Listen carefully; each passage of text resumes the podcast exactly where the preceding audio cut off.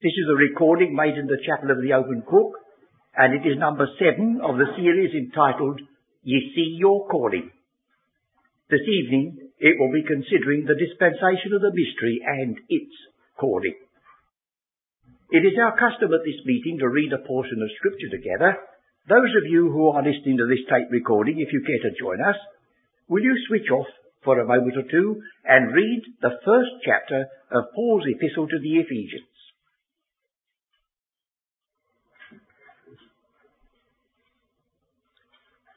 We have read together this opening chapter of Paul's epistle to the Ephesians, and we cannot help but be struck by the fact that it introduces quite a number of aspects of truth that you will not find anywhere else.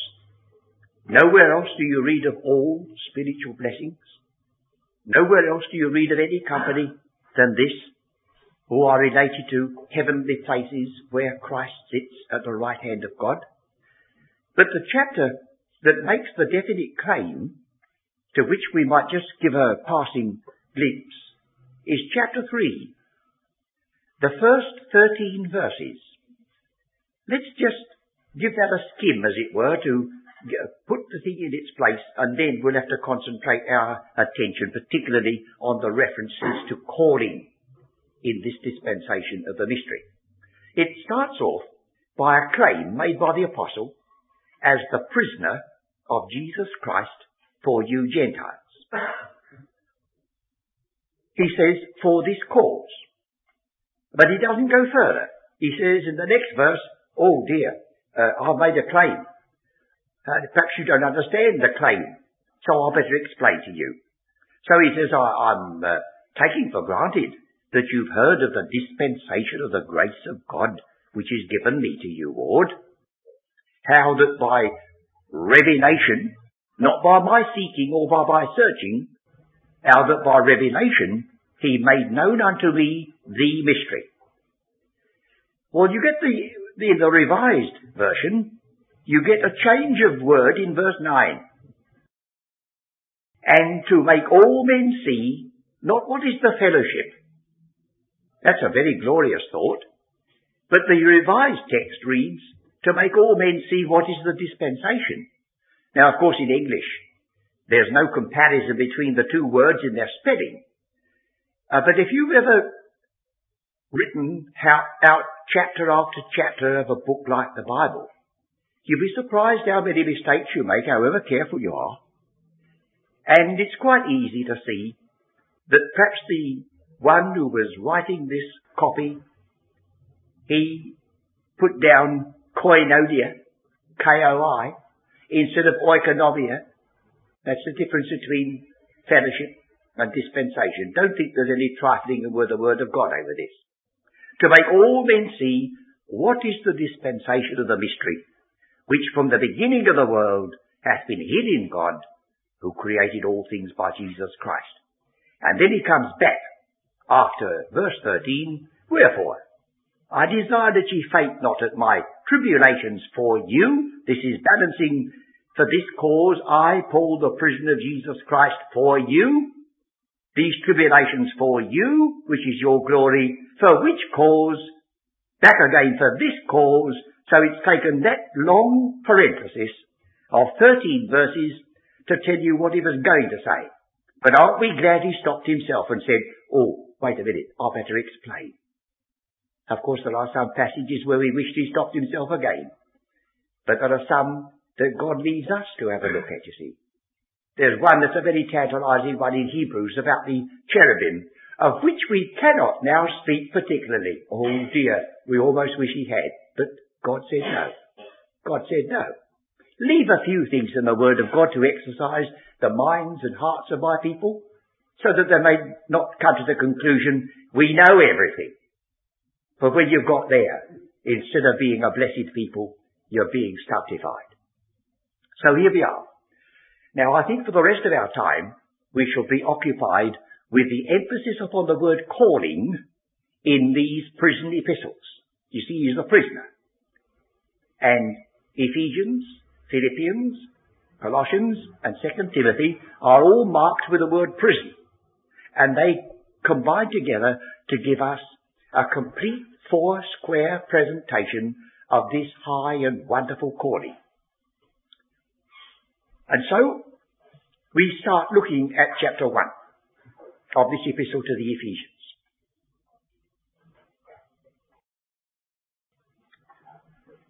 As we read this chapter together just now, you may have noticed that the first half, the apostle is making a revelation. He takes you back before the foundation of the world. He takes you up to heavenly places where Christ sits. And then he stops and says, well now, it's one thing to have a revelation of truth given to you. It's another thing for you to enter into it. So he says, I'm going to cease talking to you and I'm going to pray for you. And his prayer is this. He starts in verse um, 15, if you will follow with me for a moment. Verse 15. Wherefore I also, after I heard of your faith in the Lord Jesus, and love unto all the saints, cease not to give thanks for you, making mention of you in my prayers. Now those of you who are acquainted with the Apostle Paul's ministry, this may have already made you think, ah, how many times does he say faith, hope, love? Oh, he says it many times. So he says, I'm glad to have recognized your faith. I'm glad to see your love. But he says there's one thing that wants a little bit more help. So the next verse says, that the God of our Lord Jesus Christ, the Father of glory, may give unto you the spirit of wisdom and revelation in the knowledge of Him, the eyes of your understanding being enlightened, that you may know what is the hope of his calling. So you see, the Bible has been so written that it tells you some things, and then it says, now, go on. Make it your own. Here the apostle doesn't tell you what is the hope of your calling. He's leaving you now to piece together other parts of scripture so that you may be exercised and grow.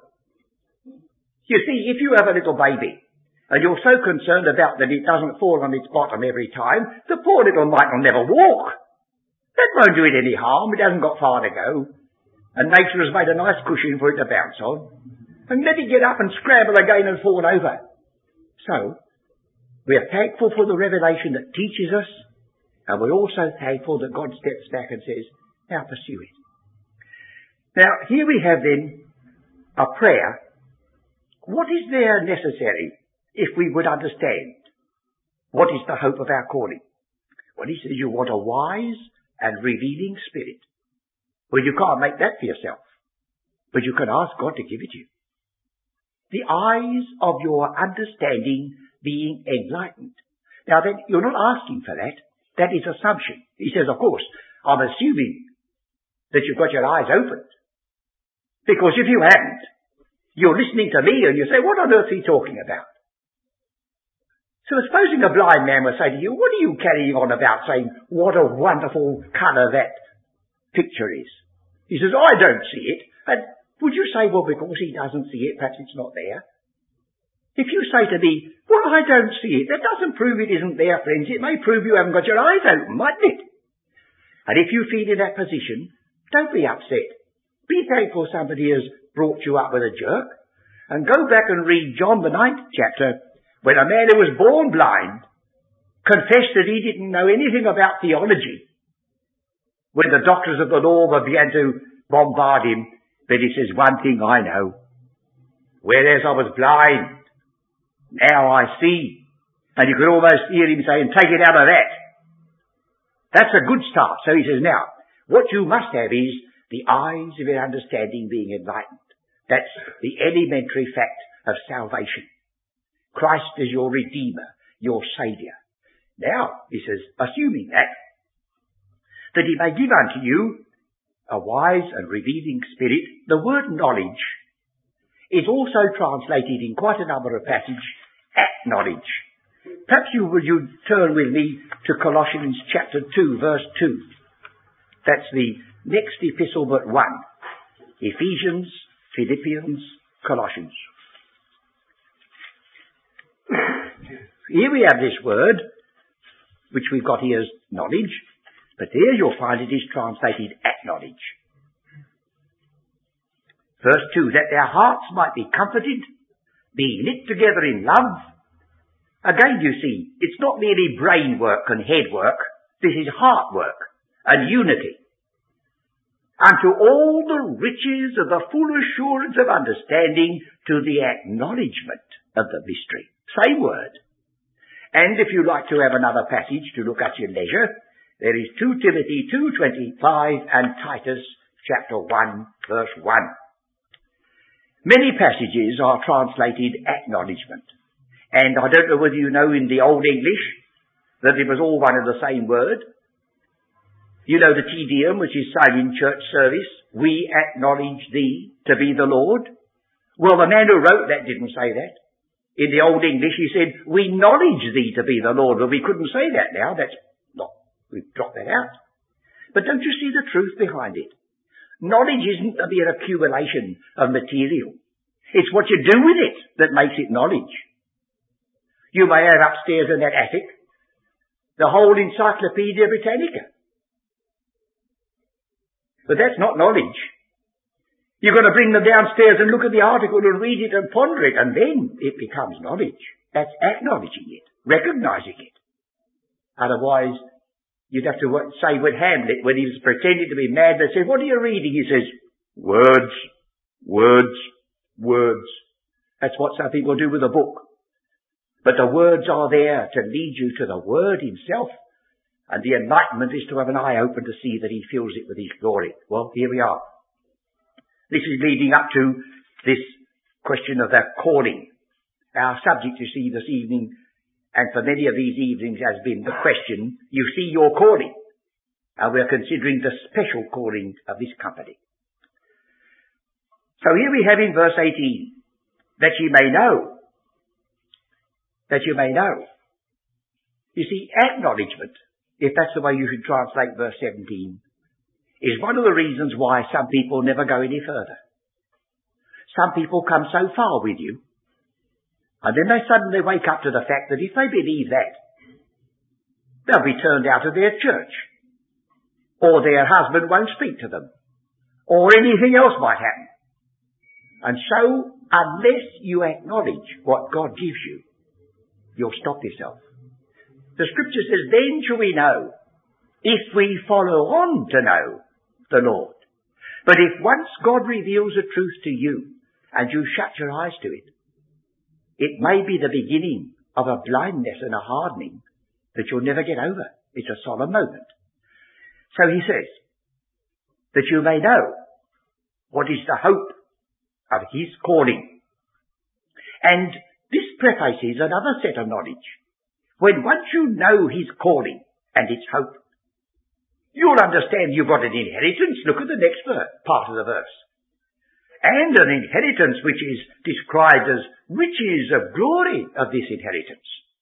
And there's a power beyond your dreams awaiting you. And what is the exceeding greatness of his power to us who believe?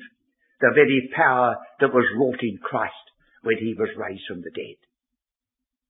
So you see, this is an important feature in our Christian growth. Now you notice it says his calling. In the doctrine, the calling comes from Him. His calling. But if it never becomes your calling, it's fallen on deaf ears, hasn't it? So when we come to the practice, of course you know what we're going to do now, don't you? Chapter 4. It's still the prisoner, but not the prisoner of Jesus Christ anymore. Oh no. Same person, but different title. He's now the prisoner of the Lord. And when you speak of the Lord, as our Saviour said, you call me Master and Lord. Well, you must do with the things that I tell you if that's the case. This is practice. I therefore, the prisoner of the Lord, beseech you that ye walk. See, walk is practice. It assumes you have life and you're beginning to realize your responsibilities. That you walk worthy And the word worthy, as we've seen many times before, axios, is borrowed from a pair of scales that puts in one side the blessings that God has given you and puts in the other side your corresponding thankfulness in a consistent walk. But how many of us have got the pair of scales perfectly horizontal? I don't know anybody. I'm not rude because I'm including myself. But it's a goal in front of you, isn't it? That the blessings that God has given you should have some correspondence with a walk that we now follow down here. So he says, I therefore, the prisoner of the Lord, beseech you that ye walk worthy of the vocation. Now, of course, you know the word vocation is the word calling. It's an alternative rendering. So here we have a calling. But in verse um, 4, he calls it the hope of your calling. There is one body, one spirit, even as you're called in one hope of your calling. As I said earlier, in chapter 1, it's his calling. That's the doctrine. In chapter 4, it's your calling because it's reached you and you've responded. There's the calling, chapters 1, 2 and 3. And then the Bibles of every Christian that possesses a Bible. But I wonder how many percent of those who've got that Bible can say, and I've responded to it. I've realized it's true. I understand its differences from the other callings. So if you do, you've now got his calling and your calling. Shall we turn to the next epistle? That is Philippians.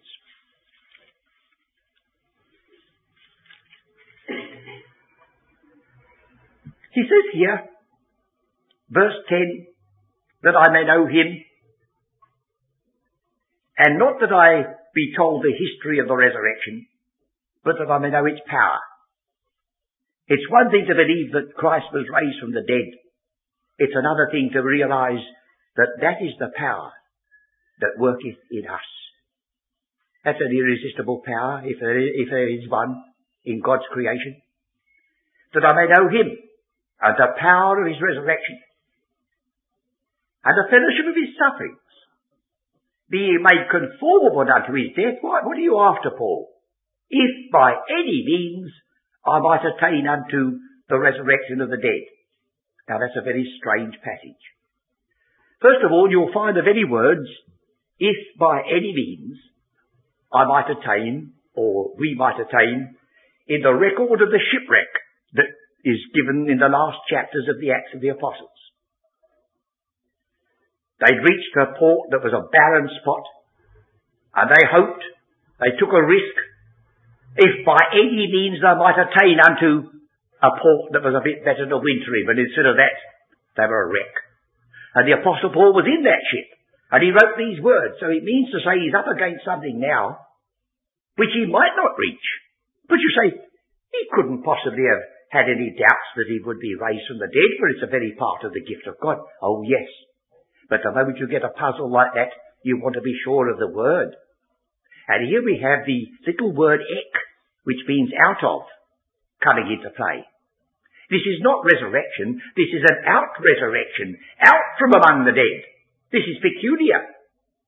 Who always said, I'm saved all right. But what I have in mind now is the prize. The prize of this calling. Now a prize in the scripture is something you can win or lose. They all run in a race, but one receiveth a prize, said the apostle. So he said with regard to himself, not as though I had already attained, either were already perfect, but I follow after, if that I may apprehend that for which I am apprehended of Christ Jesus. Brethren, I count not myself to have apprehended. To apprehend means to lay hold of something. Later on, he wrote another epistle, just before he died. And he says, I have finished my course. Here he says, I'm running, so we'll let him go on. Brethren, I count not myself to have apprehended. But this one thing I do, forgetting those things which are behind, And this man had already written about these people in the wilderness who, when they left Egypt, left their heart behind in it. And when they came out into the wilderness, they said, we remember the fish and the onions and the garlic and the cucumbers that we did eat in Egypt freely. Distance lent enchantment to the view or whatever you could say about it. Or the smell, I don't know what. The remembrance. You see, he says, if you're going to run this race and start looking back, you'll lose. So he says, one thing I do, forgetting those things which are behind, and reaching forth unto those things which are before. I press. Now our version says toward the mark. But if you got it in front of you, the original, according to a mark, because there was a white line, just as you've got in the middle of the roads here, which you must not step over. If you do, you're disqualified. Keep the rules, he said. No man is crowned except he strive lawfully. So according to the mark, I press toward the goal for the prize of the high calling of God in Christ Jesus. Now, nobody has to press to a goal for the hope. The hope is yours by redemption. It's yours if you're a saved person. You can't avoid it if you want to. But the prize is the added bit that God gives so that it's written in the scriptures, even a cup of cold water given in his name will be remembered by him. We're not doing it just to get the remembrance. But nevertheless, the epistle to the Hebrews, which has to do with running the race set before them, despising the shame just like Christ. He says, well, those that come to God in that character must believe not only that He is, but He is a rewarder of them that diligently seek it. Now, I mustn't spend too much time on this one aspect, but it's an aspect that sometimes is so mixed with the basic facts that we do well to realize it's something over and above. Now we turn the page to Colossians, and we find a calling mentioned in chapter 3. Chapter 3, uh, verse uh, 15.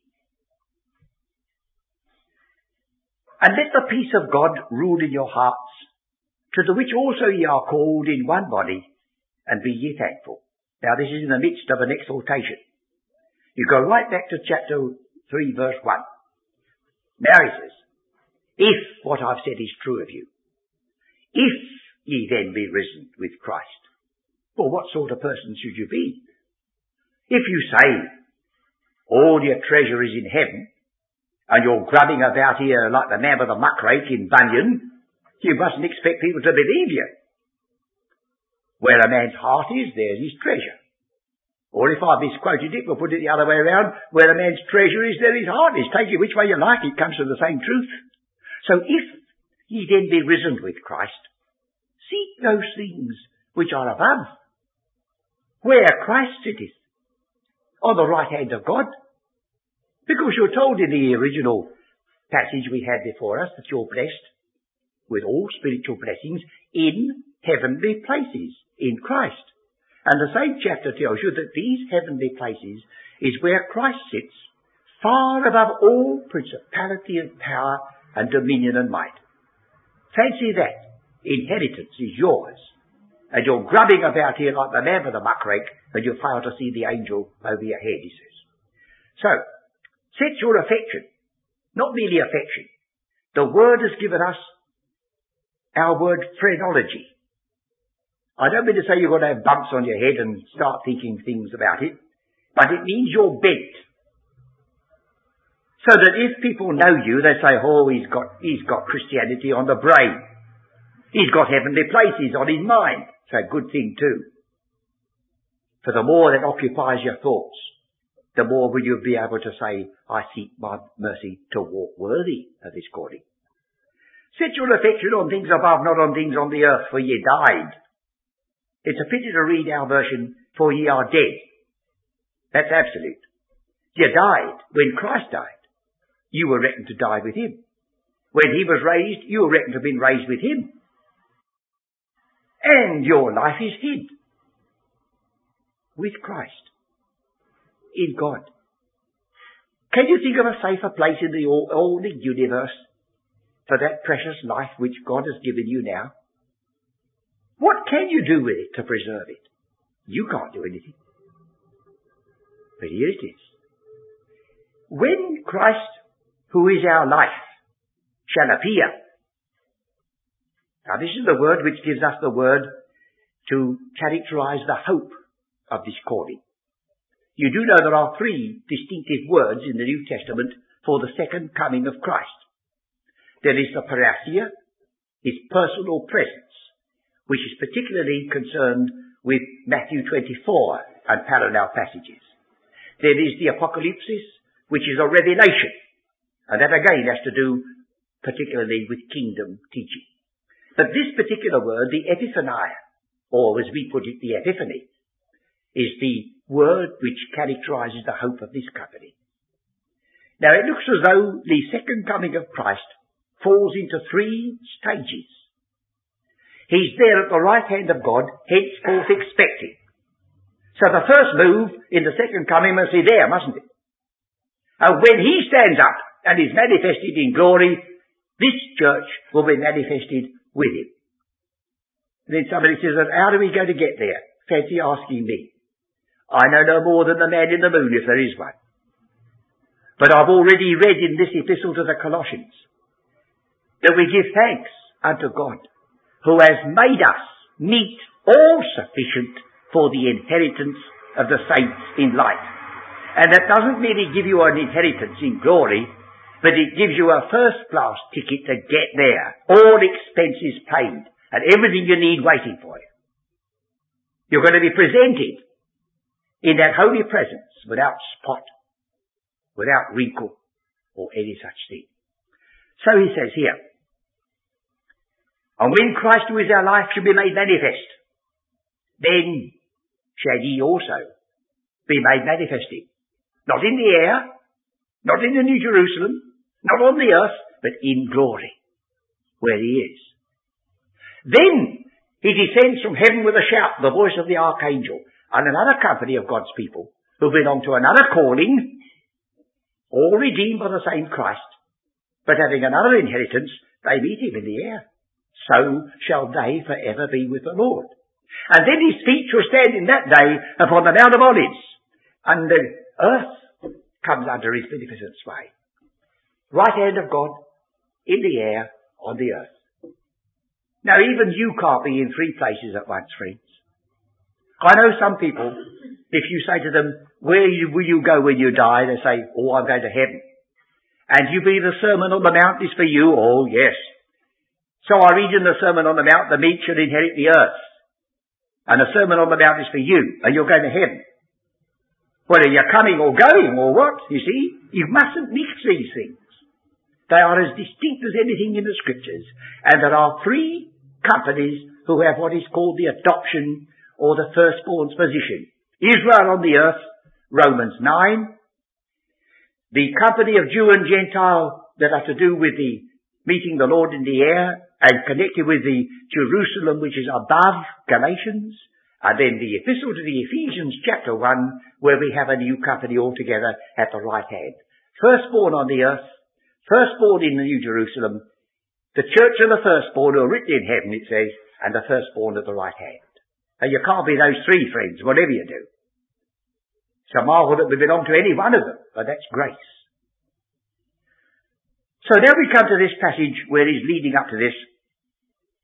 He says in verse 12, Put on, therefore, as the, as the elect of God, put on something to manifest that you belong to this, holy and beloved, bowels of mercies, kindness, humbleness of mind, meekness, long suffering, forbearing one another. Well, it looks as though you're going to have a bit of a bother.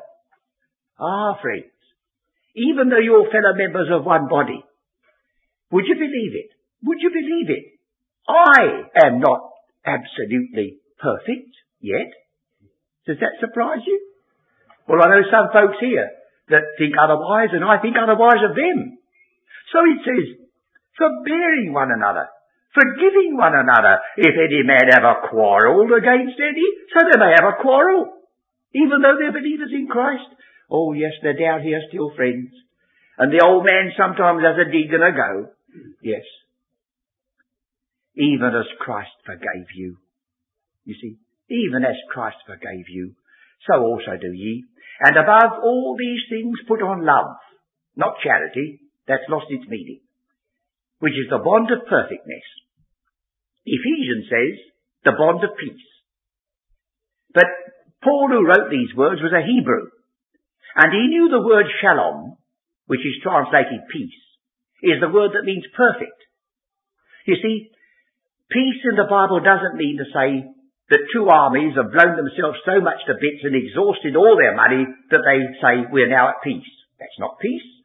For they'll be at it again when they can. Peace is to pay the price, to give satisfaction, to make amends. They're all the words translated, translating the word shalom. So he said the bond of peace in one epistle, he says the bond of perfectness in the other, mean exactly the same thing. The fruit of righteousness shall be peace. Therefore being justified by faith we have peace. You can't have it any other way. There must be satisfaction. So he says, and let the peace, oh here it comes in the very next verse, and let the peace of God rule. Now that word rule means to act as an umpire. Oh, isn't it good to know that you can have an infallible rule? Not leaning to you, not leaning to the other side, but always deciding in the line with the will of God. And let the peace of God act as the umpire in your hearts. Oh, I'm ever so thankful that when I was a bit riled over a letter I received from a brother in Christ, I wrote the answer back and dropped it in the wastepaper basket and never sent it by post. Because that brother died afterwards. Should not have it on my conscience to think that I'd done that. I commend it to you, friends. If you must explode and get it off your chest, write it, then drop it in the wastepaper basket. But let the peace of God act the umpire and decide. What a difference it would make to us all, wouldn't it? And so he says here, let the peace of God act the umpire in your hearts, to the which also ye are called. This is the very essence of our calling. This is the way in which we express this calling, to which ye are called in one body. In one body. So, this calling, you see, is not merely a cipher, it's a reality. And it should be expressed in these terms. Well, there's one more passage to turn to before we bring this meeting to a close. 2 Timothy chapter 1. Where again we have a reference to the calling.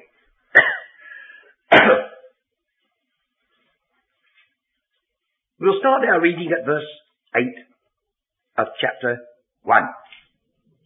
Be not thou therefore ashamed of the testimony of our Lord, nor to be his prisoner. Always a prisoner again these prison epistles, you see, have got a grouping. They belong to a company. But be thou partaker of the afflictions of the gospel, according to the power of God, who hath saved us and called us. You remember Romans, who we did predestinate, then he also called. Who we called, then he justified. Who we justified, ultimately he glorified. Calling is a part of the great work of redemption. So he says here, who hath saved us and called us, and he says, with a holy calling. Philippians says it's a high calling. And the other epistles speak of the hope of his calling and working out your calling. A holy calling. And this goes on to expand, not according to our works, you can't earn salvation whatever you do. It's almost certainty that if you ask a little child what they've got to do to go to heaven, they say, be good. That seems to be in the heart of every one of us. But the scripture says there is none that doeth good. No, not one. It's because we can't do good that we need a saviour. So he says, not of works. but according to his own purpose and grace, which was given us in Christ Jesus. Now our version says, before the world began. Well, the word world is already found in Ephesians before the foundation of the world, and there we have the word cosmos, which should be world. But this is strictly speaking about times of ages. But inasmuch as it's the same man writing about the same calling, it says where you want to know where the ages start in the Bible, it starts in between Genesis 1 verse 1 and verse 2. So that's good. Let's put that change. But he says, I'm concerned with now. Not only with past, but is now made manifest by the appearing of our Saviour Jesus Christ. So there was an appearing when he came here, and there will be appearing when he comes again. The appearing of our Saviour Jesus Christ, who hath abolished death and hath brought life and immortality to light through the gospel. As you come to the end of Paul's ministry, life begins to be stressed very much. When he's getting near to the end of his life, it's a very sweet thing with him to say, as he, he says in Titus, the next epistle, verse 2, in hope of eternal life, which God that cannot lie promised before the world began. Same thought, same thought, you see, life. Or turn back a page or two to the first epistle to Timothy, and you'll see immortality is there. Verse 17 of chapter 1. Now unto the King, eternal, immortal, invisible, to the only wise God. Now turn to chapter 6. Verse 15, which in his times he shall show who is the blessed as only potentate, King of kings and Lord of lords. Well, that's a title of Christ. And it speaks about the appearing of our Lord Jesus Christ in verse 14. Who only hath immortality. Only hath immortality. Nobody else has immortality but Christ. Would you say, I've got an immortal soul? Is that so? I think the word soul occurs, what, 400 or 500 times in the Bible? Supposing I'm wrong, say 300. Never once does it say an immortal soul. It says the soul that in it, it shall die. Immortality is the gift of God. And 1 Corinthians 15 says it's put on at resurrection. So he says here, who only hath immortality, dwelling in light, which no man can approach unto, whom no man hath seen, nor can see. So that balances unto the King, eternal, invisible. The one concerning God in the abstract sense, the other concerning Christ in his own person. Well, we've tried to give a little idea as to the way in which this calling, its recognition, its acknowledgement, and its association with the first phase of the second coming, which must take place if all scriptures are to be fulfilled, has its place in the scriptures. So I quote the heading of our series again. I say, you see your calling, brethren? And if you can say, yes, I do, what a blessed people we are. And if you say, I'm not quite sure about it, say, well, the scripture says, he that seeketh findeth, ask, seek, knock. That's from another part of scripture, but it's still true. You see, God treats us not as automatons. You see, you go up in the door and you say, oh, the door's like that. We say, have you put your thumb on the latch to see if it's open? No, I never thought of that. Oh, I see, you're going to stick there for all, all the time. He's put that there to see just how far you are in earnest, for he's in earnest. So may the Lord grant unto us that we may see this calling, rejoice in it, and seek the grace that is necessary to walk worthy of it for his name's sake.